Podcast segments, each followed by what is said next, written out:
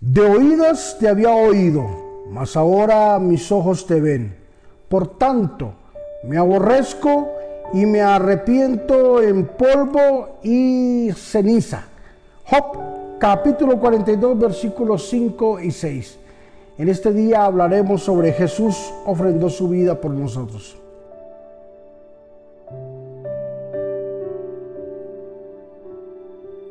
Estamos viviendo tiempos donde la idolatría pulula por donde quiera que pasemos. Hay idolatría por los líderes, hay idolatría por un youtuber, hay idolatría por los hijos. Se idolatran las personas por ciertas cosas que hacen a través de las redes y comienzan a volverse fanáticos de ciertas cosas de ciertas enseñanzas y comienza a verse una cierta idolatría por ellos.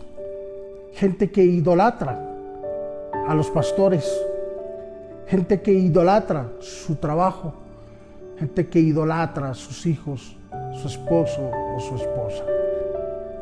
La Biblia dice de que Dios no comparte su gloria con nadie. Y aunque Job era un hombre justo, recto, apartado del mal, misericordioso, bueno.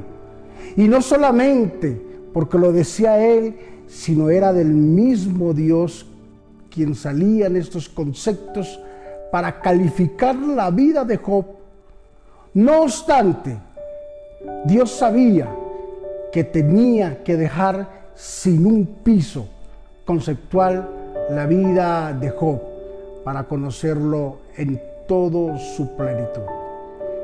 Y dice la Biblia, usted conoce la historia, que pasó por un momento de crisis impresionante. En otras palabras, le movieron el piso, se quedó sin piso para poder saber quién era verdaderamente Job.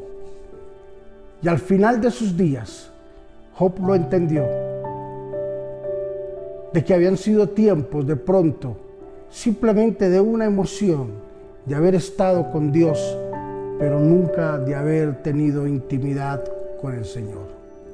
Ya llegamos al Nuevo Testamento, cuando la Biblia dice de que Dios ofreció a su único Hijo, a Jesús, para darlo en propiciación por causa de nuestros pecados y así perdonarnos y darnos una oportunidad y de igual forma tener una vida eterna. Jesús ofreció su vida entera. No ofreció una parte, no ofreció un porcentaje de la vida de Él. Jesús se dio 100% en propiciación para darnos la salvación y para darnos libertad. Por eso es digno de que Jesús sea nuestro ídolo. Es digno de que Jesús sea el motivo de nuestra adoración. Jesús es el único, digno y dueño del motivo de mi existencia aquí en la tierra. No podemos estar aquí por un hombre no podemos dar nuestra vida por un concepto humano. Nuestra vida la debemos de dar por Dios, quien es el único Dios todopoderoso. Nombre sobre todo nombre. Rey de reyes. Señor de señores. El Dios todopoderoso. El alfa y la omega el principio y el fin, el león de Judá, el Dios misericordioso, el Dios poderoso, el Dios que provee, el Dios que sana, el Dios que prospera. Todo es Dios para nosotros.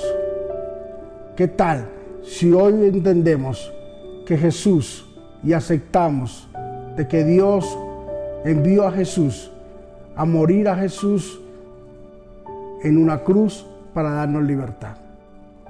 Jesús, gracias por morir en la cruz. Gracias Señor. Y hoy te reconocemos como nuestro único suficiente Salvador personal de nuestra vida. Y te pedimos que una vez más inscribas nuestro nombre en el libro de la vida y sana, libera y salva a todos los que están escuchando esta palabra, Señor. Que una vez más, Señor, recordamos, declaramos y aceptamos tu soberanía en nuestra vida. Nadie más nos podrá gobernar.